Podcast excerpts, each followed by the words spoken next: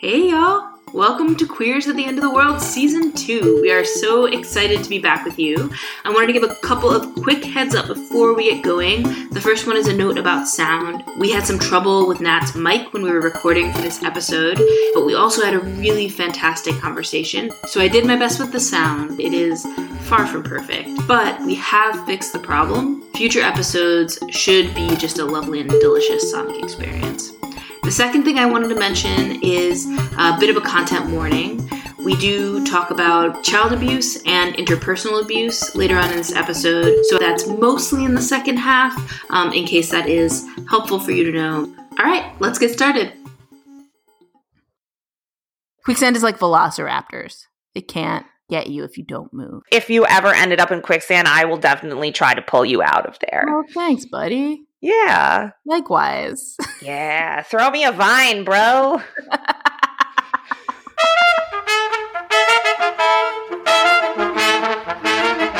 This is Queers at the End of the World, the podcast where we live on space potatoes grown in the excrement of our dear departed friends.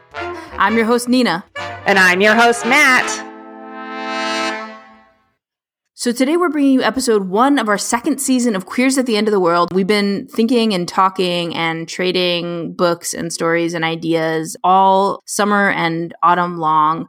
And I feel like our first season was really thinking about like dystopia and survivalist ideas. And I think, you know, some of that came out of like your own history with prepping um, and with having survivalist parents. Yeah, that was really present for me, especially when lockdown happened and we were in a scenario that felt evocative of sort of hunkering down in the midst of an actual apocalypse. And it was kind of the beginning of starting to think in that frame alongside a bunch of other people instead of feeling like it's this private personal history that I felt a little ashamed of or fraught about.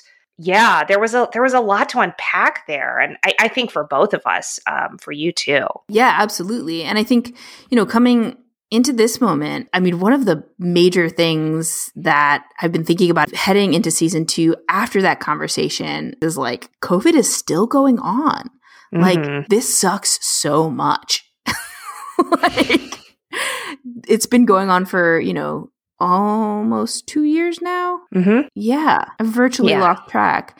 And while there's been for sure lots of change, the thing that really started to beat at the back of my head is this idea of escape and escape as like both like a theme in science fiction and dystopias and utopias and the kinds of books we read, but also as like something that science fiction and fantasy and dystopian literature is often described as escapist. So mm. something something this kind of media that we talk about does is like help people escape and I think to some extent, when we're talking about and describing what the first season of this podcast did, like there's a level of escape in in that for both of us, like escaping from lockdown into this space of connection and friendship and community. Yeah, I think for me, part of it was a pleasant imagining that I might term escapist if you want to dig in on that word and start to to open it up.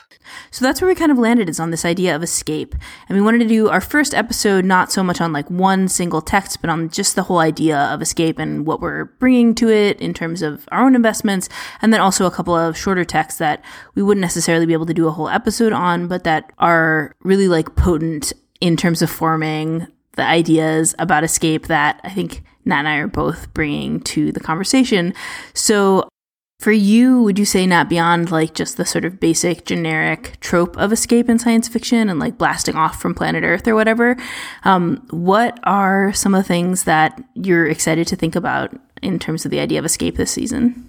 Well, I mean, I think a little bit about some of the metaverse stuff that's been happening in popular discourse with mm. now these tech industry billionaires looking to create a reality that's actually similar to a science fiction classic by Neal Stephenson called Snow Crash, which was the original occurrence of this idea of a metaverse that you like jack into and it's a ready player one scenario. Right. Snow crash was like pre smartphone so like you know, back in the day, people imagined that there is like a virtual reality world, but you can only like get to it by going to these special terminals oh, or whatever. It. Yeah, I totally. know. It would be so much easier to set boundaries if you had to leave your apartment and go to a terminal to get into one of those things. Dude, I literally just instituted a box where I put my phone. Can you open the box if you want to, though? Yes, because I'm not actually good at following strict rules. See, I will rebel against myself. I have actually heard of folks who have done things like a timed safe. Fair. The level of time and like I don't know, I was having this conversation with my partner the other day about like just sort of feeling like the cost benefit analysis of like internet and connectivity and social media is like starting to tip for me because I feel like my interiority is getting eroded, you know? Absolutely. The moments when I used to go inward and let my mind wander, I now find myself wandering the like pre-constructed rooms of Twitter and and Instagram instead and not really encountering myself there at all, you know. It's a very Absolutely. different experience. It's very different. The just quality of existing is different when you get in that mindset. I mean, I live in that and I always want to escape from it. I yeah. always want to be somewhere else. And I'm always really conflicted over it because as a kid, it was one of the ways that I found escape and found places to express my identity and be genderqueer and yeah. have my name be a guy's name on the internet and like yeah. just think through how I wanted to communicate who I was and play and do all of these things. But like also, it's this source of constant addiction and your experiences, just daily life, become instrumentalized I despair of finding a way out of that because of how mixed in it all is with everything I do, both good and bad. Mm-hmm. And I want to explore what escape means, if wanting to escape is even a legitimate impulse, or if maybe there's something entitled about it. I find it really, really interesting that at the same time that this sort of like metaverse idea sort of happening on Earth, there's also this like whole millionaires going to Mars and the moon fiasco. right. Like annexing the planets, as it were. I mean, we have the money, so we're going to get them first, seems like the attitude. You know, we, we were reading this New York Times article about this, and there was this whole narrative around these billionaires like Elon Musk, Mark Zuckerberg, these people we see in the news themselves having read all of this science fiction. And the content of the article suggested that a lot of the science fiction that they had read and been inspired by towards narratives like the metaverse or, you know, getting out there and exploring that they had misinterpreted these. Right. Like these are utopian narratives that are about sort of socialism, that are about community, that are like being responsible for each other and then these guys are interpreting it as like this individualistic free for all where it's like I get to go have the moon. What part of the socialist message of like people taking care of each other and not owning property did people misunderstand? This is why I'm really excited to talk about science fiction this season because, you know, the ideas at the core of this podcast are about apocalypse. And science fiction is a way of asking what happens next, I guess. Is there a way to get out? And I think that that's in part why I think of like an idea of entitlement because Mm. Asking the question, is there a way to get out, feels like it comes from a, a place of privilege for me. Yeah. You know, even let's go off world to get away from COVID is like right. a feeling. Or like, let's that, go to fucking Hawaii to get away from COVID and just give right. it to people on the island. Yeah. yeah also that. that. oh my God. I mean, I think during COVID, it's people who have privilege and resources being able to escape in in various kinds of ways mm. whether that that is from having to take risks by working a white collar job in the comfort of your cloistered home and mm-hmm. ordering groceries and ordering everything. Yeah. But then the other thing I'm thinking too is like people who decided to leave and move somewhere that's more comfortable. Yeah. Yeah. And so much of that, like, enabled by technology, both in the sense of like being able to work from home, but also it's that like really stark division between the person who is ordering everything to arrive at their apartment and the person who has to go work side by side with a bunch of people in unsafe conditions in a factory in order to fulfill that order. Exactly. Um, and then, you know, like there's a fucking tornado and they can't leave. Like, yeah, absolutely. I mean, there's a part of me personally that tends towards I am always really worried about my own privilege and taking actions that stem from a sense of entitlement to being comfortable. Yeah. And the other thing I want to say in talking about this is I think that it's important to acknowledge and wrestle with these issues, but it's also made it hard for me to sometimes think about escape from another angle that maybe is something that's important to think about and prioritize and work for. Mm. Which is the kind of ideal of the critical utopia or escape as something that as queer people we get to fantasize about, if that makes sense. I, def- I definitely like, I feel you so much on that. I struggle a ton with it. It's like just sort of a lack of trust in myself, I think, fundamentally, because it's like, oh, so many of my instincts are kind of honed in this white supremacist system that like I have this expectation of being okay and that has benefited me my whole life and like I can't stop that from happening. Um mm-hmm. so I like question my motives and like what I think is the right thing to do and you know that is something that I like I'm definitely interested in exploring more as we talk about this like I don't feel like I'm starting from a place of being like over that at all. Um but like, yeah, how do we, from a place of like recognizing that we're operating in this really complex intersectional experience of being people, have a place to stand and imagine the better future that we want? Yeah, I mean, I was just thinking about that in terms of white people going on vacation to Hawaii. And I remember how much you know, righteous and justified anger there was about this happening during COVID. Totally. And I think simultaneously, having internalized that feeling of rage and anger, mm. I would carry that feeling around with me a little bit. And then, you know, one of my escapes during COVID was eating a lot of baked goods. Yeah, cake for the win. we went to this place that does these like high end baked goods. It's called Supermoon Bakehouse. And they make these crazy things like a cruffin, you know, that's got like malt chocolate on it. And they had it set up so everyone would wait in line, socially distance outside. They would let one group in at a time and you would get it and leave. Oh my God, leave it to New York to turn the pandemic into yet another reason for like exclusive bakery experiences. I know.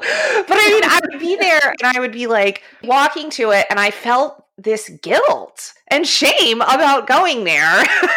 and I think that part of it is I would connect it with the white people going to Hawaii thing. Like because this cruffin is Hawaii to you. Yes. Also, uh, is that a crud muffin or a croissant muffin? It's it's whatever it is, it's really delicious. crud muffin. yeah. So I would be there and I would be like walking to this place, I'm like, I'm such an asshole and uh, I would say to my partner, like, this is embarrassing. We can't let anyone know we're doing it. right. I mean, there's so many things at play there, like trying to control something that you don't actually have control over, like trying to say, like, you know, if I can resist like any pleasure myself, I can make up for these assholes going to Hawaii or whatever. Right. And or like am, just this sort of anxiety like am i them you know? And i mean obviously it's not just white people who have those sometimes contradictory like motivations and emotions about how we participate in this system that is mostly murderous you know?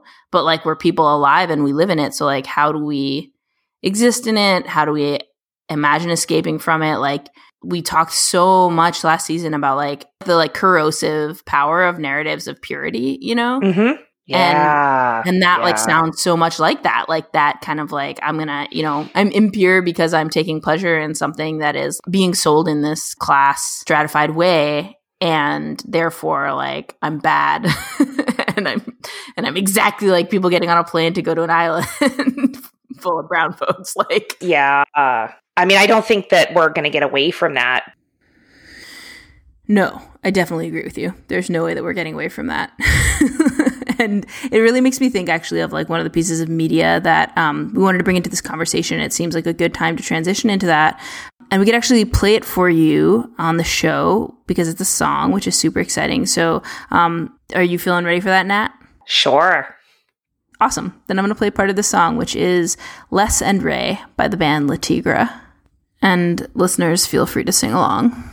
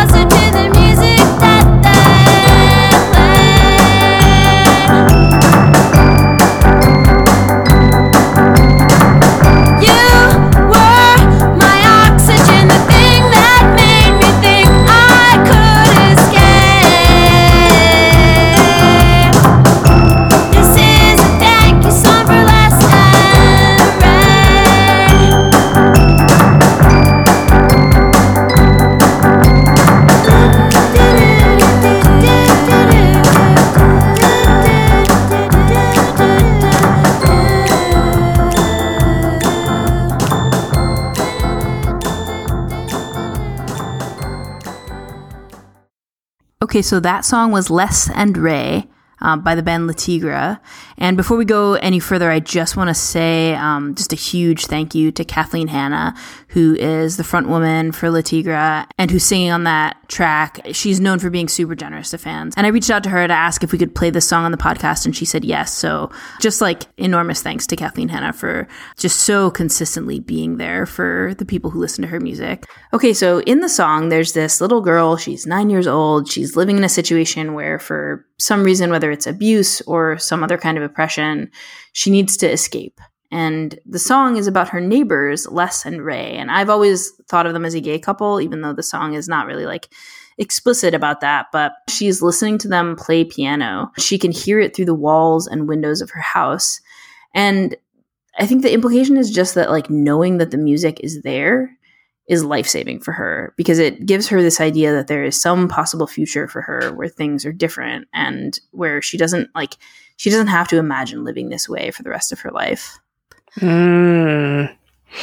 Yeah, it's a really different way of approaching this idea of escape like as a source of hope, as as something that is possible through queer community and in queer community.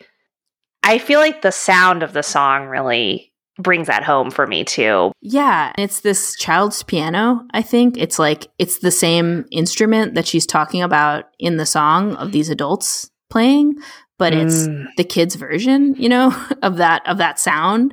And I feel like it's this sort of like kid like playing her fucking song, you know, like it's going to like make me tear up right now. Like and like thinking about the the person that she can become like even though uh, you know for kids i mean life is hard for kids they don't have any control and the fact that this kid can see that there is something else to get into is life saving and i think about that all the time as a queer adult mm. like hmm. just to sort of to just like go around sort of like living with the awareness and assumption that like being visible, living your life could be what lets a kid know that they can do that too, that they can get out of the situation that they're in.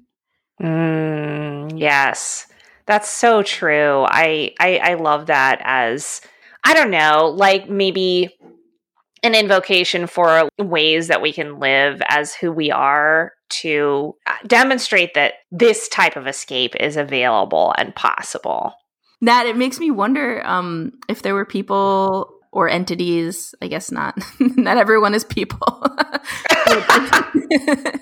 if there were people um, when you were a kid who were like that for you. That's a good question. Part of the reason I paused is I was reliving the difficulty of my of my growing up time, especially when I was closer to that age. Yeah. And really, I mean, people no. You know, there was mm-hmm. no one like that in my life, actually. Mm. Um, and it makes me sad to say it, but a lot of the way I tried to find escape when I was a kid was the computer and video games. I really strongly remember being a pretty young age, probably like 10 or 11, when I made my first website. so cool. and I just remember feeling like the computer was the only good thing that existed. Mm. It, it was this thing that lets you talk to people. I mean, I remember thinking like there are chat rooms. In the chat rooms, there are people. Maybe those people will be my friends. And of course, the reality on the internet is a lot of those people are not trying to be your friend. Mm-hmm. So, yeah, I don't know. Like, it's like when I imagine the kid in the song. Yeah. I guess it's interesting to me to imagine the idea that you could climb out of your house and find people like that. Mm. Because my experience of it was very much like staying in a house and going inward, if that mm. makes sense. Yeah, it does. It's it's true. It's like this sort of urban like escape that's made possible literally by the fire escape, like by the this thing that connects homes um and by the wall, the shared wall. I, it's interesting, like to hear you kind of use the word sad to talk about the fact that like the internet is where you went for connection. I, mm-hmm. I, don't know. I mean, my memories of the early internet, like yeah, like there were a lot of people there who were not obviously who they said they were, and there were a lot of people who were total creeps. But like, did you find people on the internet when you were a kid that you were able to connect to? I mean, it's hard for me to separate like the good out from the bad because. Yeah there were people like that. And I, I remember several different internet communities that I spent time in and enjoyed. But I don't know, like I it makes me remember some other things connected with that that led to creepier creepier communications. Like yeah. It's true that it was like behind doors number one through eight were creepy ass communication yes. I think one of the challenges I had as a kid is I didn't have social skills and it was really hard for me to find people to talk to and create social bonds that felt meaningful like even though that was the only thing i ever wanted. Mm-hmm. And i know that you and i have talked about like these different moments when you had these moments of like connection and like frisson with like queer elders that you encountered out in the world like yeah. that was unavailable to me as a kid because with being so cloistered and the reasoning that was kind of put to being cloistered and isolated, I believed that everyone was a threat. Mm-hmm. And that's not to say that I went around thinking queer people were a threat. I didn't even notice if people were queer or not because all I thought was if there's a person, they are a threat. Wow. Yeah. And then being on the internet was sort of like this way I thought, like, well, maybe I can find people where I don't experience that feeling. Mm. Um, but then one of the issues on the internet is there are people who actually are a threat. so you yeah. have to be really careful. So, like, I don't know. Yeah, it is sad. I mean, I like when I hear the song and think about this, I wish that I had had someone in my life like that. Mm. Someone I could trust. Yeah.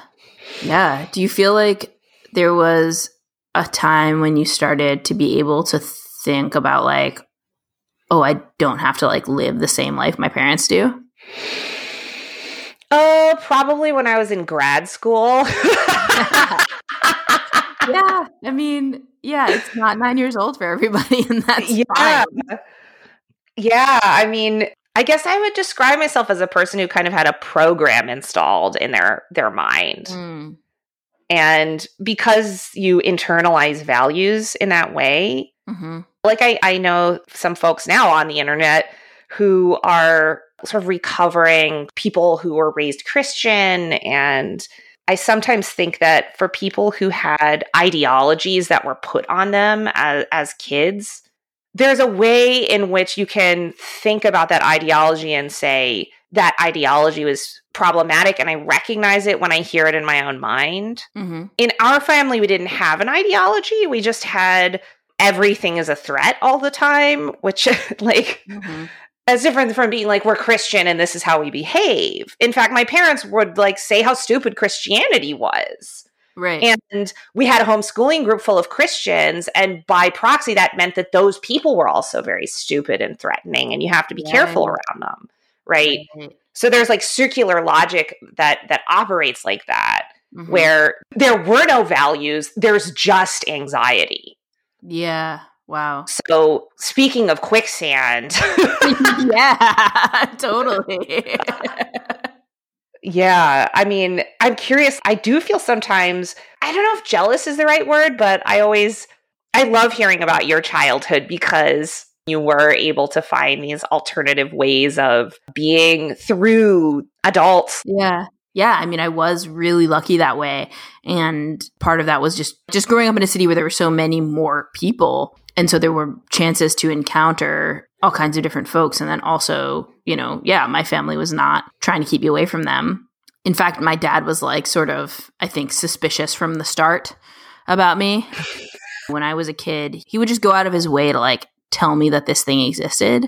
You know, I'm like a tiny little kid, and he was just like, "Oh, do you remember that person you met at my office? You met them, and they they were a woman.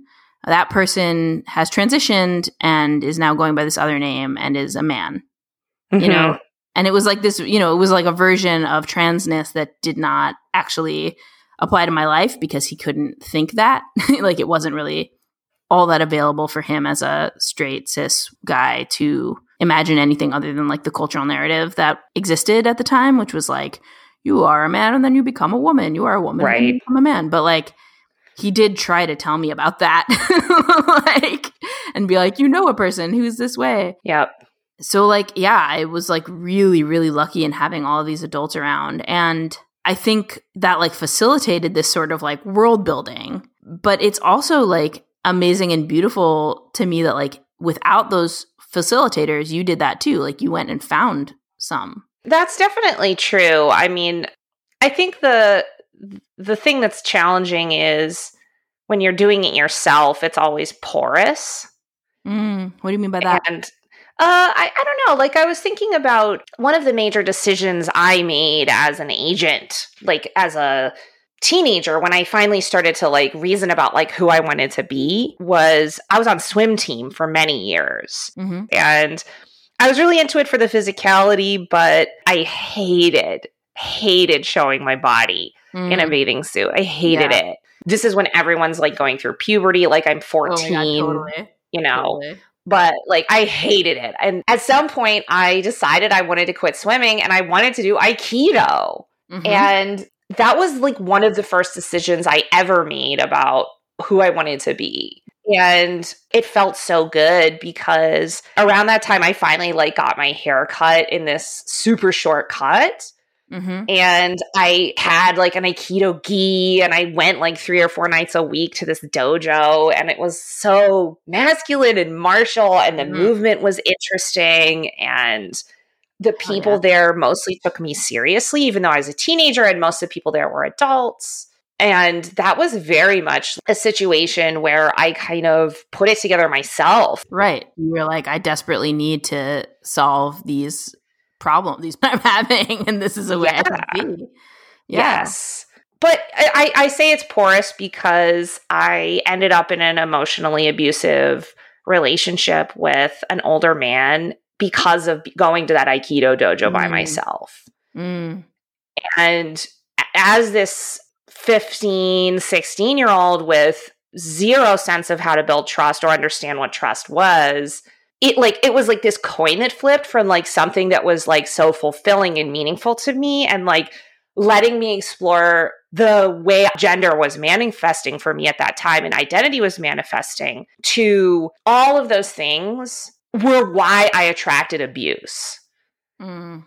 So, like, it was porous in part, I think, also because without there being like a mentor or an adult in my life who was a companion to help me like set up values, understand um, how to have an ethical compass and kind of hold or protect the space for me like saying like you know if someone's asking you this in the context of this aikido dojo they're violating your legitimacy here. Right. I would have never had that thought and nobody was there to help me have it or understand that that was even a thing. Right Totally. So it's hard for me to, to have memories of those times because similar to what I was saying before about the internet, it's like it had that same quality of like I find these communities and mm-hmm. then being in the community in this way where I'm exploring and making myself vulnerable to knowing myself mm. has often seemed like a route to receiving exploitation and abuse.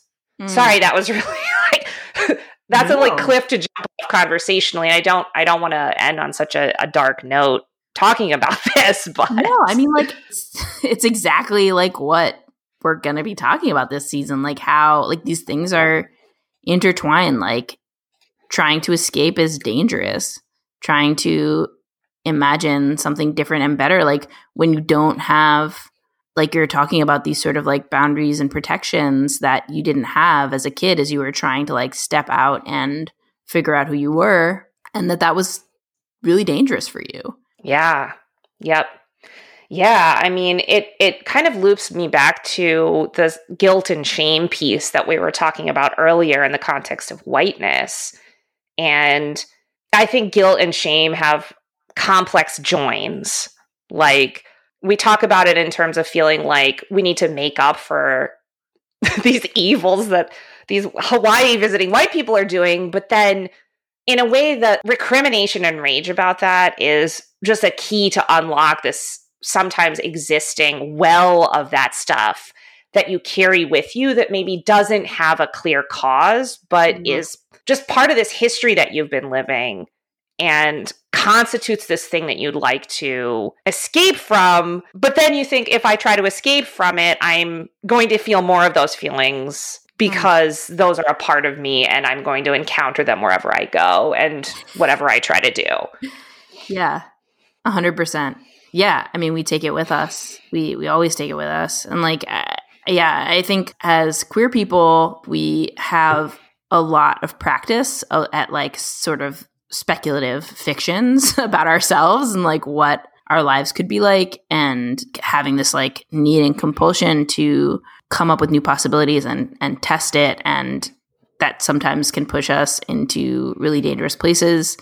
I mean, I think it's something that we see in a lot of science fiction and fantasy novels also is like a lot of the science fiction that we talk about is sort of trying to imagine a way out of like the existing bad situation Mm-hmm. And but like most science fiction is like the way out is like further colonization and abuse, right? Like right. these like captains running off in their spacesuits or whatever to go and like colonize the stars. And then there's science fiction that complicates that. And I know when we've been talking about this season, one of the sort of really fundamental touch points actually kind of takes us back to the very first episode of the podcast, which we did on Octavia Butler's series, Parable of the Sower, um, and Parable of the Talents. And the book that, as we've been kind of thinking about this season, that our thoughts have like really been kind of turning around, like, you know, our thoughts have been orbiting, is the like planned third novel in that series that never got written. So it's like it's this book that never happened, which was going to be called Parable of the Trickster. Just to give you like a, a, tiny bit of context, if you remember from Parable of the Sower and Parable of the Talents, that story kind of very broadly put is about a group of people who are led by this person named Lauren Olamina, and they have um, a belief system called Earthseed. And Earthseed's central tenets are that God is change, that people can shape God, can shape change. And then the third big tenet is the destiny of Earthseed is to take root among the stars. And it's almost like the like space is almost the afterlife of Earthseed. Like that's the the destiny, the goal is to escape this dystopian planet that's a lot like our real planet we live on and get to start over somewhere new. And the end of Parable of the Talents, the second book, has this moment where Lauren Olamina is watching that destiny take shape. Like she's watching the first spaceships leave planet Earth full of Earthseed colonists. And that moment is really fraught because, you know, she like throws in this sort of wicked ambivalence making moment where she's like, the name of the ship is the Christopher Columbus. Oh God.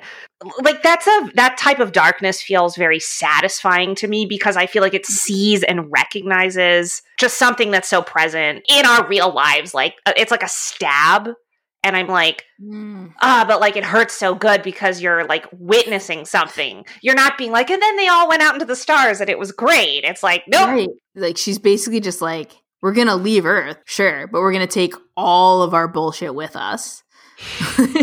and just like you know bring it with us wherever we go and and that's something that's like i think a really cogent critique of science fiction you know that so much of science fiction is just like fancy men going forth and conquering and on their explorer missions, you know, pretending that they're not trying to interfere with anything in so in, in the best case scenarios and in other scenarios just like straight up, you know, out here to mine.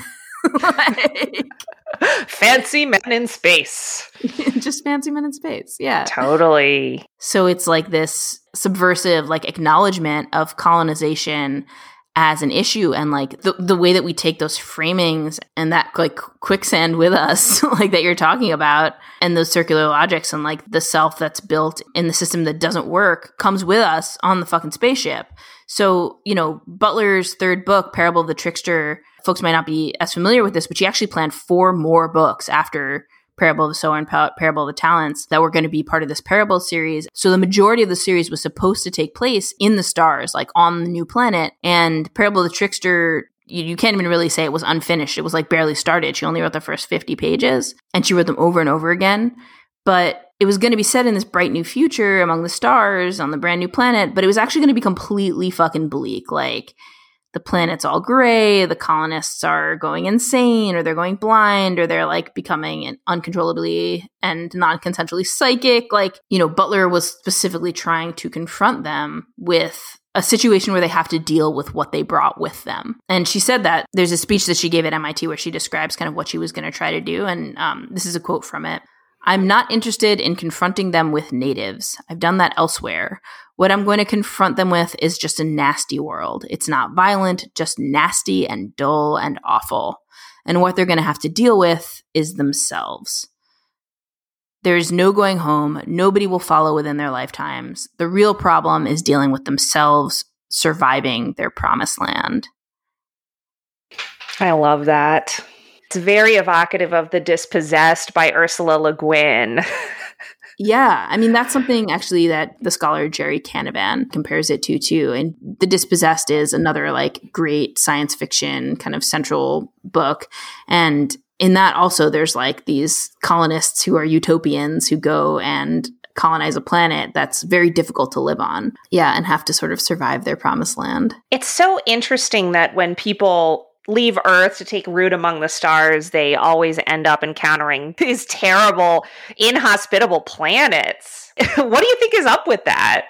I think that for Butler and and Le Guin, like there's this idea of sort of like the necessity of hard work, the sort of hope that there's something in people that only solidarity can cure, something to sort of like undermine the hierarchies and hoarding and the ways in which people treat each other. And for Le Guin and, and Butler in both of these novels, hardship and scarcity are tools to sort of trick people into solidarity.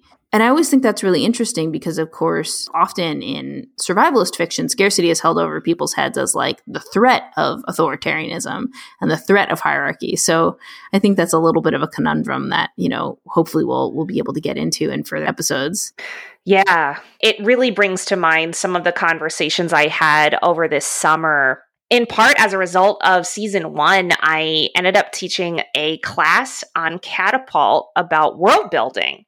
And in that class, we focus on world building for the future, trying to world build and write critical utopias and think through what it means to create a story setting that is evocative of a futurist utopia and maybe a queer futurist utopia. And it's really hard to figure out which levers to pull to make those stories feel um, what's the right word for it? I never want to say realistic because screw right. realism. That's not what we're here for.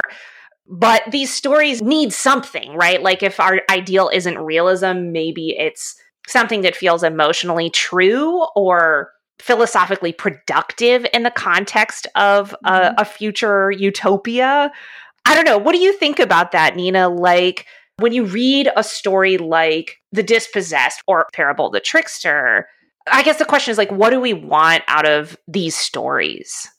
I mean, what do we want from those narratives? I feel like, well, I feel like one of the things you're asking there is almost like, what do we want from utopia? Or like, how do we imagine a utopian society that feel yeah feels like it has some emotional or philosophical legitimacy. And I think for Butler specifically, like her view of hu- who human beings are, which is in display in all of her novels, Butler's view of human nature was incredibly dark. Yeah. You know, maybe incredibly is the wrong way of describing it because actually it's like fully credible. like, right. you know, sort of fundamentally, there's this issue of authoritarianism and there's this issue of patriarchy that she sees as just fundamentally self destructive. And, you know, she sort of saw the way that human beings tend to use their intelligence to harm each other on whatever scale they could manage to reach, whether that's like knives, fists, or nuclear bombs or climate change. She just saw that capacity as sort of like ingrained, genetic, like not going anywhere.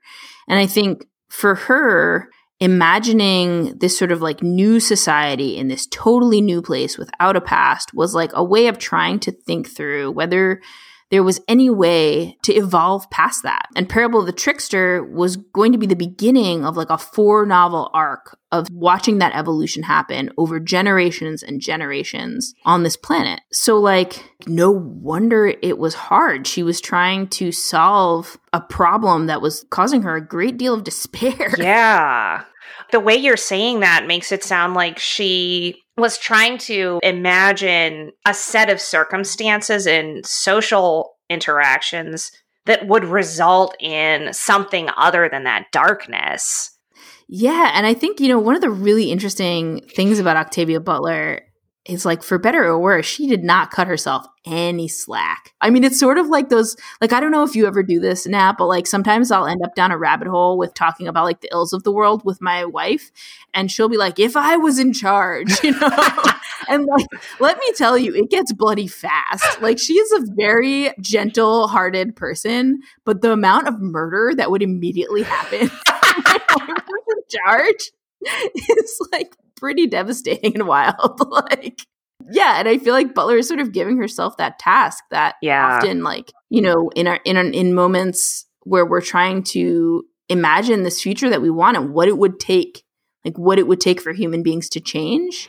I I think you know that sort of tug with this like very dark set of solutions or set of like foreseeable solutions what's possible to imagine whether like it's magical or not Butler never imagined that her stuff would just like work. She had a really hard time imagining something that could change things. And that included her own like affirmations and her own sort of best ideas. And even like when she imagined herself as sort of in charge. Yeah. Which I guess any novelist writing this kind of a utopian fantasy like has this opportunity to play God. And she was like, even as God, I don't know how to fix this. Yeah.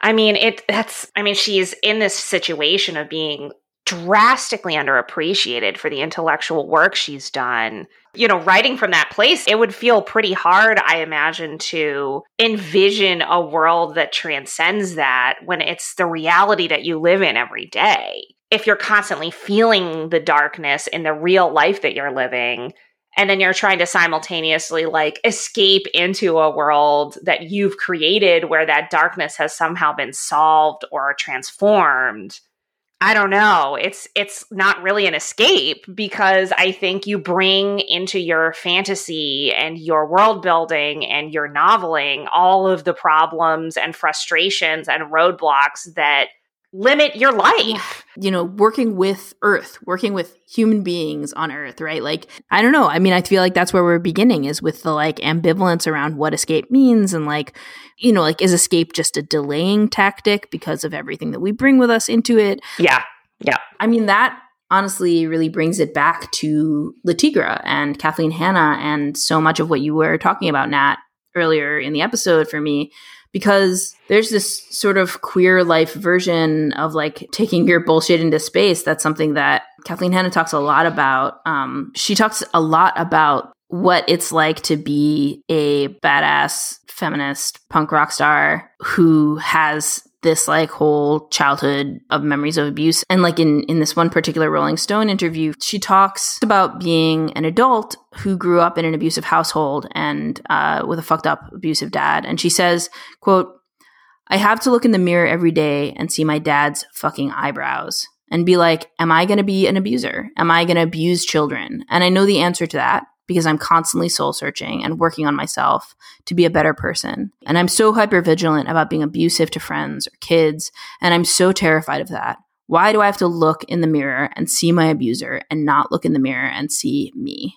I love the way she says that. It's, I don't know, it's just perfect. I mean, I think when you ask that question and you ask it publicly, yeah. it lets other people know that they're not the only ones who have that question in mind. Yeah, totally. And I think it also relates in a lot of ways to being like a person who wants a different system than white supremacy, too. Like it's also the sort of, you know, trauma of colonization and settlement and wanting to do something else, you know, like, and how do you do that when you look in the mirror and you see the face of your own abuser, the abuser of others, yeah. staring back at you. And just like, you know, so I think that's part of it. And and I feel like Parable of the Trickster and Le Tigre are really talking to each other across this moment of like, why do we have to see this in the mirror? How the fuck do we get out of that? And also like, if that's our face, like you can't just escape from your face, you know? Like so your face is your face. So like that's what this season is going to be about you know, I think is the ways that we imagine escaping, like how we grapple with the shit we bring along, like like the fact that your face is your face, you know, like well, there's various science fiction and speculative about having a different face. That is so we- true. yeah, let's get into some Nick Cage, John Travolta action.